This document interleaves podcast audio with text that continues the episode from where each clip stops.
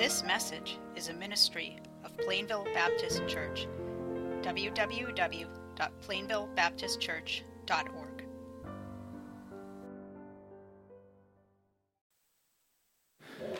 Good morning. So, uh, in preparing for today, I was listening to the songs and um, heard God speak to all of us about um, you know being thankful for the pain, the fire, the trials. Also, the last song was written by Carl Boberg as he was walking home from church, and a storm came over him. And then, uh, it, as quickly as it came, it, it left. And then he is inspired to write, How Great Thou Art. So, as we gather together today, just uh, keep that in mind. Dear Lord, uh, thank you. Thank you, Lord, for the pain, the trials, the fire. Thank you, Lord, for the storms that you bring into our lives. It's hard to thank you whenever those things happen because we know that it doesn't feel like a blessing, but we know through Romans 8:28 that all things work together for good for those who love the Lord and are called according to his purpose. So we know that it's for our good and it's for our blessing. Lord, help remind us through every day and every moment that even the pain that we face, that it is that you can turn that pain into a blessing and that you can turn that in uh, for your glory as you make us low, that you can glor- be glorified in our, uh, in our weakness, Lord. Lord, today I pray that you bless the pastor and his message so that he can bring to all of us your word through your spirit so that it can move in our hearts, in our lives, and so that we can we can be guided under your spirit. We ask all these things be done according to your will. We ask them all in Jesus Christ, holy and blessed name, and for his sake. Amen.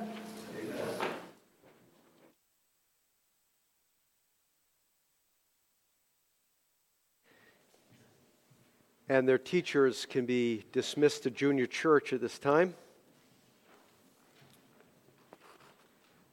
Turn your Bibles, if you would, to 1 Corinthians chapter 5. 1 Corinthians chapter 5. And I'm glad we're, it's a little family atmosphere here this morning, less folks out. And that's good because we're going to deal with some family business today. And uh, as we do, uh, we want to keep in mind the Word of God and how we're to respond to it. Um, my wife and I want to thank you so great, so so much. We're so grateful for the, the Christmas gift you gave to us. Gifts, there are different uh, forms of uh, gifts that you sent us, some uh, monetary, some items, uh, and we're, we're thankful for that. Um, and um, we are so grateful to God for being able to be here uh, as part of this ministry. And I, I'm, I hope another 20 years. We'll see that goes. One other thing, one other uh, quick thing. Uh, this coming year, I am going to be um, abstaining from sugar. Uh, it's not spiritual, it's not anything spiritual. The scripture says that consuming certain food doesn't make us uh, less or more close to God. Uh, it's completely physical, a physical reason why I'm going to do that. But I'm saying that for your sake because many of you love to send us fine uh, treats, and I don't want you to be offended when I, I don't eat them. Um, so, just for your one, and that means all the Christmas candy that I have, I'm going to have to eat in the next six days, which means I might overdose anyway beforehand, and uh, before it can do me any good, I, I pass away. Uh, so, uh, 1 Corinthians chapter 5, and we look at uh, church discipline and restoration this morning. Paul says in 1 Corinthians 5:1, "It is actually reported that there is immorality among you, an immorality of such a kind as does not even exist among the Gentiles, that someone has his father's wife. You have become arrogant and have not mourned. Instead, so that the one who has done this deed would be removed from your midst. For I, in my part, though absent in body but present in spirit, have already judged him who has so committed this as though I were present. In the name of our Lord Jesus, when you are assembled, and I with you in spirit, with the power of our Lord Jesus, I have decided to deliver such a one to Satan, for the destruction of his flesh, so that his spirit may be saved in the day of the Lord Jesus. Your boasting is not good. Do you not know that a little leaven, a little yeast, leavens the whole lump of dough? Clean out the old yeast, so that you may be a new lump, just as you are in fact unleavened. For Christ, our Passover, also has been sacrificed. Therefore, let us celebrate the feast, not with old leaven, nor with the leaven of malice and wickedness, but with the unleavened bread of sincerity and truth. As Paul goes through this passage this morning, as we read of what he was writing to this church, we see the reprimand for sin. The reprimand for sin. When, when we see this, when we understand this passage, Paul's not dealing with sin in general. He's not dealing with daily sin that you and I commit as sinners. We all sin. We all sin often. He's not discussing sin concerning someone who deals with their sin appropriately, in confessing their sin, acknowledging their sin. And not all sin is brought out into the open. And that's a grace from God, that's a mercy from God. Generally, in the life of the Christian, the Holy Spirit points out our sin so that we might be reconciled to God through confession and repentance individually. So, what do we notice about this sin that Paul happens to deal with here? First of all, it was in the open. This word actually here, it is actually reported, uh, can be translated everywhere. And it might be best translated this way it is, it is actually reported, it is widely reported that there is immorality among you. See, this, this was visible. It was a visible problem within the church and it affected their testimony to a watching world that saw a distinction between what they thought Christians should do and what was taking place. And it needed to be dealt with because it was in the open. Secondly, the, the Apostle Paul says that this man was unrepentant. He was unrepentant. The verb is present. He has his father's wife, not he had his stepmother. Once had, he has his father's wife. This is something that is ongoing. It's not something done and taken place. Uh, the man is unrepentant. The man was unashamed of this wicked behavior. He continued in it. He would not quit. He did not think his sin was awful. It was awful to him. It was not a cause of concern. He just continued in it. He, he did not want to stop. It was what he wanted. He did not change his mind and agree with God that he was doing wrong and break off from that sin. Think about David and Bathsheba. The story of David and Bathsheba, where David commits adultery with Bathsheba, and then, in order to hide it, he murders her husband. And in order to hide it, they get married. And He's trying to hide it. He's trying to hide his sin. He's making excuses for his sin. We don't know all the excuses he made, but this is the same kind of situation. That's why Nathan had to confront him with it. This man continued in his path of sin. It's why the issue needed to be addressed by Paul.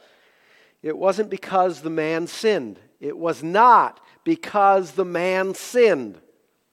It was because he refused to repent of his sin. Had he been involved in an immoral action, but acknowledged his wrong and confessed it and forsook it, it would never have needed to have been brought up. The Apostle Paul brings it to the spotlight because the man would not address it. But thirdly, Paul brings it up to the church in this letter, in this open letter to the body, because the church refused to deal with it. The church would not deal with it. The apostle had to step in. You can see throughout the New Testament that Paul gives great leeway with the operation of the church in their day to day work, but here he had to step in and address this because the church was not. Verse 2 You have become arrogant and have not mourned instead, so that the one who has done this deed would be removed from your midst. Instead of the reaction of shock and disgust over this wicked deed, the church celebrated it. We're in Christ's grace. All our sin is forgiven. He had said they had become proud. Since sin put Jesus Christ on the cross, it can never be anything to be celebrated. It can never be anything to be proud of. Our sin should cause us to be ashamed before God and confess it and not excuse it, not make reasons why we cannot, or why we could continue to sin. And so, as, as we see this here, as we recognize uh, what Paul is describing, we see the importance of it. That's why he brings it up. Paul said they should have mourned over their sin they should have mourned over the church's stained reputation because it tarnished the pure name of Jesus Christ. So we see this the, the necessity for the work of God to acknowledge this as sin, to deal with it as sin, and to honor God in how they conducted their work of the church. But then Paul says, secondly, he not, only gives this reprimand for sin, but he gives this recourse for the unrepentant. How are we to deal with those who are unrepentant? How are we to deal with those who continue and do not forsake their sin? He says it here in verses 3 to 5. These are what might be the final steps of church discipline before the final step. Because ultimately, the purpose of church discipline is not to remove someone from fellowship in the church, but to restore full joy and fellowship into the body. Because you can't, if you have unconfessed sin, you cannot have the joy of the Holy Spirit. You can't have the joy of the Holy Spirit, and you can't participate in the joy of the body when we gather together.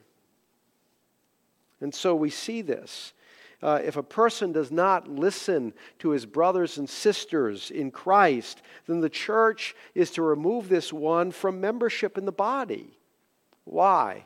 Paul explains why so that they will be out from under the protective umbrella of the church, the covering of the body. There's somehow a spiritual protection over the church from the ravages of the devil. And so it's to place him out from under, uh, underneath that, to be awakened to the fact that Satan is a crueler taskmaster than God could ever be. It's to recognize that. And when the believer is set out into the world from under the influences of Satan, they are like a lost sheep out from under the protection of the protective covering of the shepherd. And Paul says here, what does he say? One of two things is going to happen. He says, I, I, have decided, verse 5, I've decided to deliver such a one to Satan for the destruction of his flesh, so his spirit may be saved in the day of the Lord Jesus. First of all, that this person would experience such harsh physical consequences against himself, such repercussions from the discipline of his sin, that he would die. That's what Paul means by the destruction of his flesh. And yet, at the same time, it doesn't mean he would be condemned to hell. The believer cannot lose his salvation. Paul says it here. He says it in 1 Corinthians 3. He says it in 1 Corinthians 11. In, verse, in chapter 11, he says, So that the person who has died will not be condemned along with the world. As God allows this discipline of sin in the believer's life, they will be condemned. They will not be condemned along with the world. That's what he's describing. So he might come to a place where he experiences such harsh physical consequences that he dies. Or, as he describes in 2 Corinthians chapter 2, he comes to see his need to repent of this sin. He sees the grievous nature of his sin. I think in 2 Corinthians chapter 2, when Paul lays that out, he's describing this individual who is to be welcomed back in the church. And as a matter of fact, I think he has to write to them again about this because they were so then zealous after Paul tells them they need to put this individual out from the church, they were unwilling to receive him back in when he repented. In verse uh, 4 of chapter 2, he says, For out of much affliction and anguish of heart I wrote to you, with many tears, not so that you would be made sorrowful, but that you might know the love which I have especially for you. But if any has caused sorrow, he has caused sorrow not to me, but in some degree, in order not to say too much to all of you. It's a grief to the body. Verse 6 Sufficient for such a one is this punishment inflicted by the majority. So that on the contrary, you should rather forgive and comfort him. Otherwise, such a one may be overwhelmed by excessive sorrow. Wherefore, I urge you to reaffirm your love for him. And so, as Paul is describing here, welcome him back. Remember, it's not about sin. Everyone sins. It's about the unrepentant. It's about those who refuse to repent over their sin so that it grows, so that it becomes a public thing whereby the testimony of Jesus Christ is tarnished. And so Paul describes that here. And as, as Teresa read this morning from Matthew chapter 18, Jesus outlines those steps. If your brother sins against you, go and tell him his fault in private. Don't go tell him and him and him. Talk to your brother or sister in private. And if he listens to you, you've won your brother. If he does not listen to you, take one or two with you and go to that one. If he listens, you've won. If he does not listen to them, tell it to the church. And so that's what Paul, and if he doesn't listen to the church, treat him as a sinner and tax collector, as an unsaved person. How do you treat an unsaved person? With the gospel and with grace and mercy and kindness, calling them to repentance. That's how it's supposed to be. There needs to be a decision by the body at some point. There needs to be a decision by the body. Paul says in this case, he did it as they were reluctant to do so. I've made a decision while apart from you to deliver this individual over. I, on my part, there has to be some kind of deadline determined, some kind of issue in determining what is going to take place, when. And so the church then, it's not just like all of a sudden this is the first time the church hears about it and then we're, we're removing this person from membership. No, no, no. Tell it to the church. And those in the church who know this individual or go to that person and say, please, please repent. Please acknowledge your sinfulness. Please turn from this. Move away from it. Get out of it. So that's what we see. That's what we're to do. And then, after a determined period of time, maybe a month, maybe a few weeks, then you're to place this individual outside of the membership and see that. You know, how's the person responding? Are they listening? Are they, are they recalcitrant or are they humble in spirit?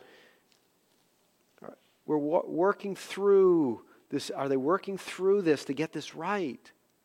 To see that. And then, if not, this decision by the body needs to be, be made with humility and fear, lest you think that, well, I can't, I can't be tempted by this. Uh, scripture makes it very clear in the spirit of gentleness, lest you also are tempted, lest you also fall into this very same thing. The decision to hand over this individual to the devil was, was how they were. We're handing him outside of the body, outside of this protective cover. Remember, there's no physical punishment meted out by the church. That's never, the church never has been given authority to mete out physical punishment. When churches mesh with political po- parties or powers, they, they begin to put physical things added into it. There's no physical punishment. The scripture never gives that authority in handing over an individual outside of the body from being under the church's protection. And so we see that, we recognize that. And, you know, as an aside, quickly, it really speaks of the importance of church membership. How can a person be under the umbrella of the church's protection if they're not belonging to a body? It's like a sheep saying, I don't need to be part of a flock and I don't need to be under the shepherd's protection. That doesn't go well for the sheep. They don't last long like that. They cannot outrun a wolf or a lion or anything like that. They need the protection of the flock and the shepherd. And so, what do we see lastly in this passage? The defeat of personal sin. So, Paul lays this out. He says, hand this one over, but then he talks about themselves, the rest of the body. He says, Your boasting is not good. Don't you know that a little yeast leavens the whole lump of dough? You see, you're boasting about this. This is going to destroy the entire body by not dealing with this individual because their sin has become open and uh, their sin has become a mark on the testimony of the church and Jesus Christ. And so he says we need to defeat personal sin. And in verse 6, he says, recognize its nature. A little leaven, a little yeast goes through the whole dough. Yeast in the Old, in, in the Old Testament was a type of sin. It's why the Passover feast had no yeast in it. Because the lamb that was killed for Passover was a picture of the Lord Jesus Christ, who had no sin. He shed his blood for the sins of the world. And so the Jews got rid of the yeast at Passover. It was pointing to the fact that Jesus had no sin of his own. His death was not for his own sin, but for your sin. He died because you needed the cleansing of his blood. And so we see uh, the, the nature here. And sin, like yeast, works through the whole lump of dough. So a little sin can overwhelm an individual who thinks it's harmless. But it turns out to enslave them so that they cannot control it. They become addicted to their sin. Their sin becomes an idol. And they worship it rather than the Lord. it can ruin your testimony. Sin that is left unchecked can ruin your testimony as a Christian. It can destroy work for the Lord. How many churches have been destroyed and broken up because of the sin of individuals in the church? And so we, we see this. And the Apostle Paul says, a little yeast leavens the whole lump of dough. You can't treat sin casually. We must deal with our sin. It grabs you by the neck and chokes you to death if you don't deal with it. A little yeast will leaven the whole lump. Think about this. This man, as Paul writes about it in chapter 5, this man who had a incestual relationship with his stepmother, it didn't start out as a full blown incestual relationship with his stepmother, did it? It began with maybe a wrong thought, a wrong thought or uh, impure glance, or maybe a flirtatious word. Man, it's so, what a blessing to have such a hot stepmom. Whoa, that needs to stop. It shouldn't have gone any further than confessing that and taking care of that. It didn't start immediately as this full blown relationship where this guy was continuing in a relationship with his stepmother. It started out small. And if you don't see that and take care of the sin that will lead to that, you'll be in a situation where the sin will control you. That's what Paul is saying. A little leaven, a little yeast leavens the whole lump of dough. And it might have stopped anywhere along that way. He could have gotten right with him in the middle of it. He could have gotten right with the Lord in the middle of it. He could have gotten right with the church in the middle of that. He could have stopped. But he did not. He refused. And the church was okay with it. Think about this. Why did this why, was, why did Paul not bring this woman up? As part of church discipline.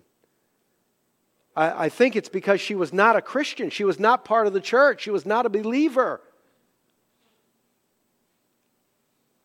Think about this, brothers and sisters. When you're sinning and you're sinning with unbelievers, you're ruining your testimony for the Lord and you're, you're bringing shame to the name of Jesus Christ. You're going out and partying with unbelievers. You're going out and committing sin with unbelievers.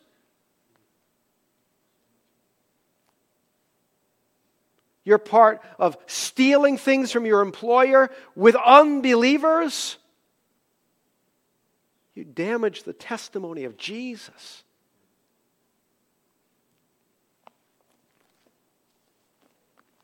This is what was happening here. Little sin causes a great deal of trouble. And the same for sin that you've found yourself in. Maybe you've been covering it up or hiding it. But then the sin continues to expand. Did you, did you ever, my, my wife's made bread and she puts a towel over it. Because when it gets warmer and it's covered up, it grows more. The dough grows more. Listen, you're trying to cover up your sin, it's going to grow more. It's not going to, it's not going to get knocked down. You're just going to have to find new ways to cover up your tracks. Oh, this didn't work. Somebody saw, I better go do this. I better. You're going to keep trying to cover it until it blows up. You can't do that. Perhaps you've already tried to reach a point where you've had trouble juggling it and covering it at the same time. And it's funny, the scripture makes it clear, Psalm, if you read Psalm 32, if you try to cover your sin, the Lord's going to expose it. But if you expose your sin to the Lord and say, God, I've sinned, I've done wrong, He's going to cover it. Meaning, He's going to put the covering of the blood of His Son over that and deal with it and take care of it and put it out of the way. And so Paul says next, not just recognize its nature, but take care of business with it. In verse 7, he says this Clean out the old leaven, clean out the old yeast, so that you may be a new lump, just as you are, in fact, without yeast. For Christ, our Passover, has been sacrificed. And so, what do we see here? Clean out the old yeast. Take care of your sin. Don't let it remain. Get rid of it. Sin infiltrates every part of the dough. It's not just our actions, it's our attitudes, it's our thoughts, it's our, our heart.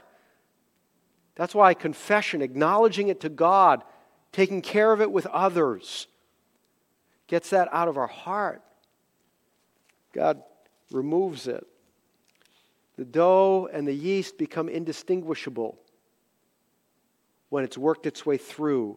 Deal with it fully. Paul talks about that. It, several times throughout the New Testament, he talks about putting off the old man, confessing our sin, being renewed in the spirit of our mind. Why is it so important that the Word of God gets into our heart and into our mind? Because we are very good at justifying our sin. And if we, we confess it, our flesh is going to find some way to justify what we're doing. Going to find some very good way to justify what we're doing. So we need to see that. We need to recognize it. And then we need to put on the new man, the Spirit of God, the Holy Spirit. We need to do this for that, for, for the sake, because we can't walk apart from the Spirit. We can't, we're walking in the flesh if we don't walk according to the Spirit. And Paul says you can deal with this because you've been saved. He says you're already clean because Christ our sacrifice, Christ our Passover has been sacrificed for us. If you're here and you've received Christ as your Savior, God says He's already done everything for you to make you clean. Just confess your sin, acknowledge it. That's what the point Jesus was making at the Last Supper. He was washing the disciples' feet, and Peter goes, Oh, no, just wash my head and my, my hands, give me a bath. And Jesus said, Listen, if you've been washed already, if you've been washed by faith in the Messiah, you only need to wash your feet. You only need to confess your sin. Take care of it when you sin. You're already clean.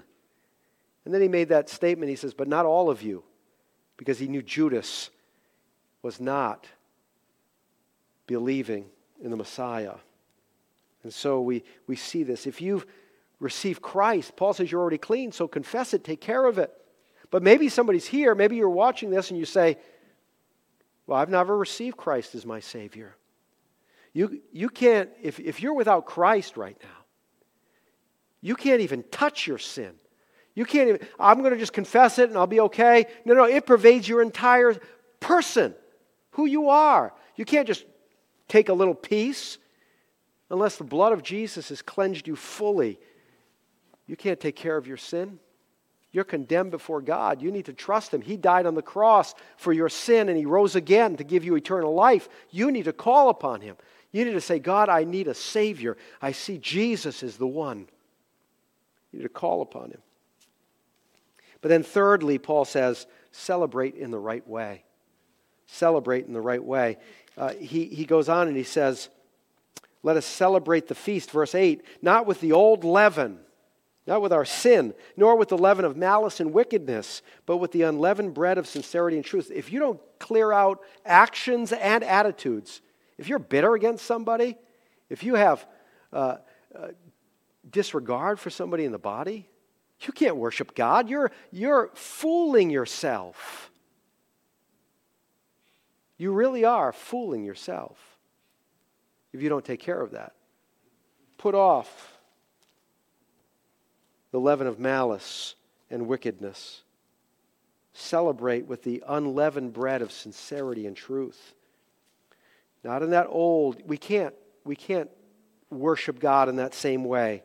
Not in the yeast of malice and wickedness while you're living in unconfessed sin. It's a sham to come to church and praise God for the gospel, all the while living with unconfessed sin. I'm going back to it later. You come to church, you say, God, I'm sorry, but as soon as I leave church, I'm going back to it. That's a sham. That's, that's not right. You need to confess your sin and get right with God. Paul says your position is clean. Chapter 1, he says, You are sanctified, you're holy in Christ. And John tells us, when we sin, we confess our sin. He's faithful and righteous to forgive us our sin, cleanse us from all unrighteousness. In our practice, we're to be holy as well. We're to do that. And think about this there is good news in all of this. Paul is bringing this bad news in this one sense. You've not been taking care of sin in the church, but there's good news the restoration of the believer is possible. The restoration of the one who has sinned and been put out of the membership is possible because of Jesus Christ. that's what Paul says in 2 Corinthians 2. I encourage you to, to receive him back, forgive him, lest such a one would be overwhelmed by great sorrow. We're going to do something a little different today than our invitation. We're going to have an invitation in a little bit. But about a year ago, we removed Richard Young from the membership of the church. We had dealt with him, I believe, graciously and carefully, with long suffering, over a period of years, in dealing with his sin of drunkenness. And, and we, at some point, placed him out of the membership of the church. Well, I praise God to be able to say that we're receiving him back into the membership of the church today because he's dealt with his sin. And he's going to give a testimony here about what God's been doing in him. And uh, Richard, you want to come on up? do you need a do you need a the stand to put that? Yeah, let me get that for you. Good, thanks. Good morning, Rich. Hello? Oh, Merry Christmas. I'm an emotional wreck. wreck. um, the, the tears that I've been shedding, and um, I haven't even started reading yet, are tears of joy. Um, mm. So bear with me, and uh, can you just pray with me for a sec? Um, Father in heaven, I just uh, ask, Lord, that you give me strength to get through this, and um, Lord, that it would be uplifting to all who hear it. I thank you for your help in preparing it, and I thank you for my brothers and sisters here. Uh, and in Jesus' name, amen. Okay. I got the Pastor Dave accessory kit. All right, no more jokes. This is serious. Okay. Not long ago, I stood before con- this congregation and confessed my sin of drunkenness. I was felt led to do this by the Holy Spirit and felt good after my confession. I wish I could say that after my confession that everything was, went perfectly, but it didn't. I still struggled with my alcoholism, as I have for many years. The love, support. Did I already say that the tears that I'm shedding are, are tears of joy? Because that's important. Um, the love, support, and prayers I received from you all was overwhelming, and is only, um, and I believe is the only reason I still stand here before you. For those of you who say God doesn't answer prayers, I'm living proof that He does.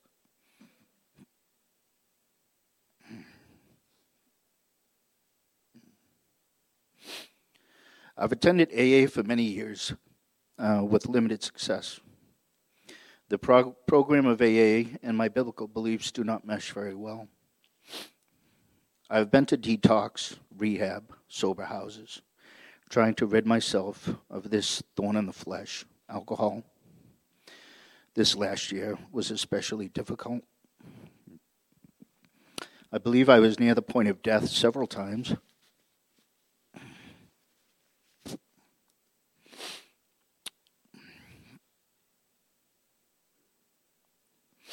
It is only by the grace of God in your prayers, my brothers and sisters, that I am alive and stand here before you.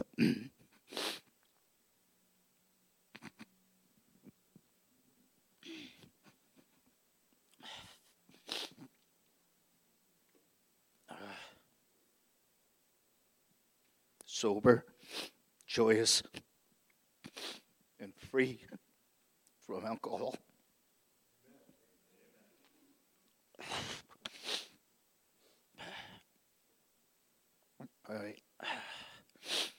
Many of you received a letter from the church, and some of you heard it here uh, at church, stating my membership in Plainville Baptist Church was being terminated. I'm sure that came as a shock to many and might have seemed harsh.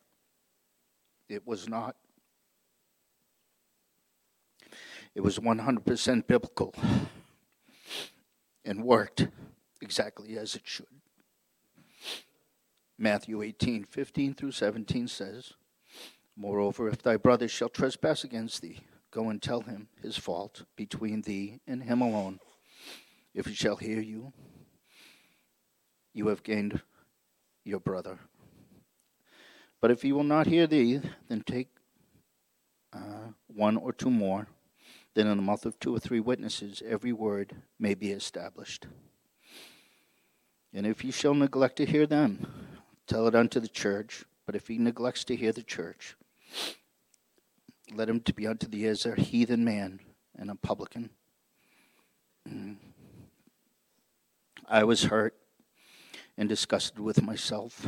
It was no one's fault but mine. Alcohol has taken so many things from me. This, this poison, this idol.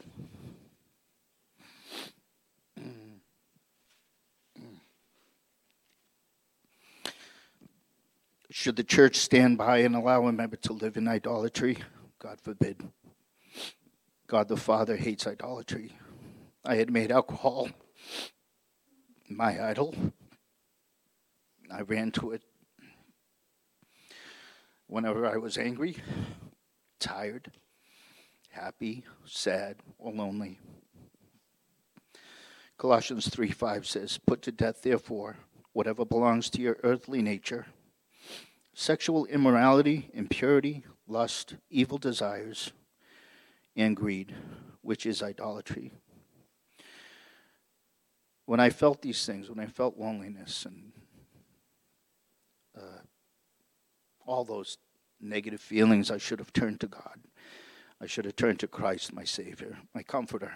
But instead, I turned to alcohol. There's only seven pages. So. Um, we are called to be holy. Um, okay, hope I didn't mess up here. No, I didn't. Okay. Uh, we are called we are called to be holy. First Peter 1, 15 through 17 says, But as he which has called you is holy, so be holy in all manner of conversation. In Leviticus 19:20, it says, because it is written, Be holy, for I am holy. I was not living a holy life, and the result of my sin left me sick, physically, mentally, and spiritually. As Pastor Dave said, when a member of the body is sick, the whole body suffers. A little leaven leavens the whole lump. 1 Corinthians 5 6. Our bodies are the temple of the Holy Ghost, and we should respect it as such. 1 Corinthians 6, 19 and 20 says, What, know ye not? Your body is the body is the temple of the Holy Ghost, which is in you, which ye have of God, and ye are not your own. For ye are bought with a price, therefore glorify God in your body and in your spirit, which are God's. This past year, the Lord has taught me many things. My salvation is secure. Romans 8:38. For I am persuaded that neither death, nor life, nor angels, nor principalities, nor powers, nor things present, nor things to come, nor height, nor depth, nor any other creature shall be able to separate us from the love of God, which is in Christ Jesus our Lord.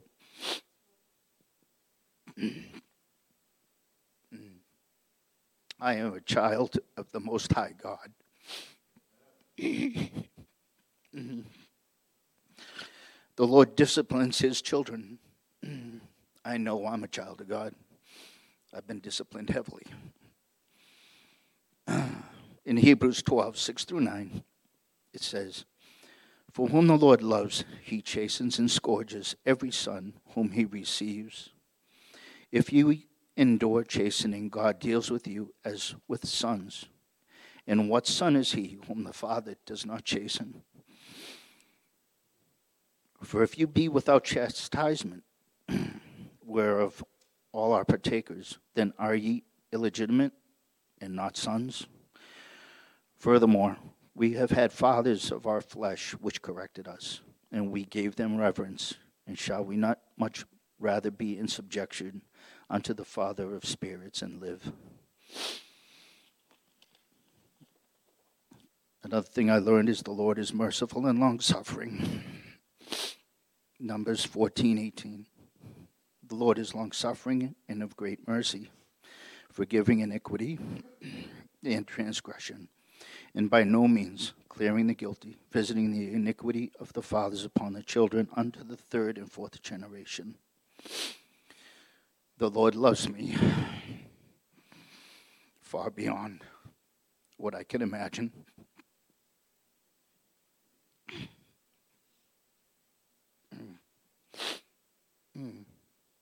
The Lord wants to restore each of us to a loving relationship with Him. Philippians 3.13, um, 3, 13 and 14 says, Brethren, I, I count not myself to have apprehended, but this one thing I do, forgetting those things which are behind and reaching forth unto those things which are before. I press toward the mark of the prize of the high calling of God in Jesus Christ. The Lord wants to and will bless us when we stay close to Him, when we turn from our sin and draw close to Him. Romans 10:12 says, "For there is no difference between Jew and Gentiles; the same Lord is Lord of all, and richly blesses all who call upon Him." Ah. okay, I'm almost done. In closing, I want to I want to thank the deacons of the church. I want to thank Pastor Dave for being faithful to the Word of God and standing firm when it came to a difficult decision. I want, also want to thank all of you who have kept me in your prayers. Please don't stop.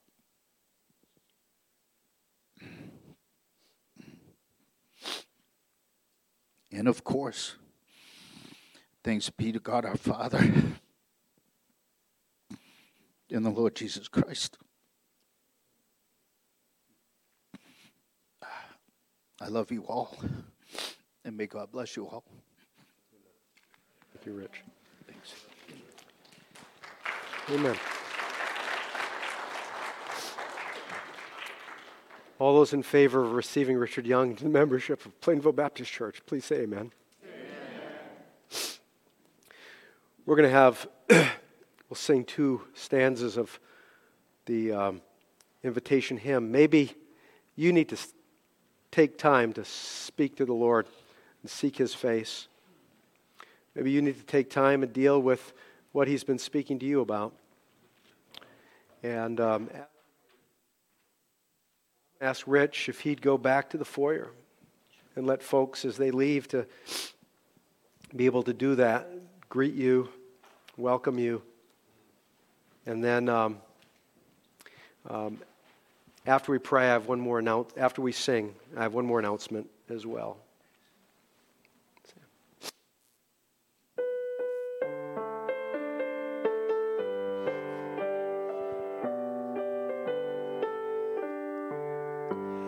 Must needs go home by the way of the cross. There's no other way but this. I shall ne'er get sight of the gates of light if the way of the cross I miss. The way of the cross leads home. The way of the cross leads home. It is sweet to know as I onward go, the way cross leads home. I must needs go on by the blood sprinkled way, the path that the Savior trod. If I ever climb to the heights sublime where the soul is at home with God, the way of the cross leads home. The way of the cross leads home. It is sweet to know as I onward go, the way of the cross leads home. All right, before I close in prayer here, Christine Dubuque is going to be moving to Virginia. This will be your last Sunday here. And Christine, would just stand so everybody can see you? No, you're not going to stand. Thank you. Now that now she's stood and we can all stand, we'll close in prayer. Please greet Chris and give her your regards. Let her know you'll be praying for her as she moves away, as much as I prayed against that. Now it's God's will, so now we can pray for her. But uh, let's, um, let's be dismissed. Father, we praise you and bless your name. We thank you for this day. Thank you, Lord, for your kindness in restoring Richard to us, in uh, bringing him back into the body. In um, this time, help us to love him, to lift him up, to protect him in prayer uh, watch over him. And Lord, we pray for Chris as she goes, that you would watch over her, protect her, help her to find a good fellowship uh, where she is, where she will be, um, that she might honor you and glorify you and serve you faithfully. Father, I thank you for uh, this day, for your word. Teach us from it. Give us hearts to obey it and to love you. We pray in Jesus' name. Amen. You're dismissed.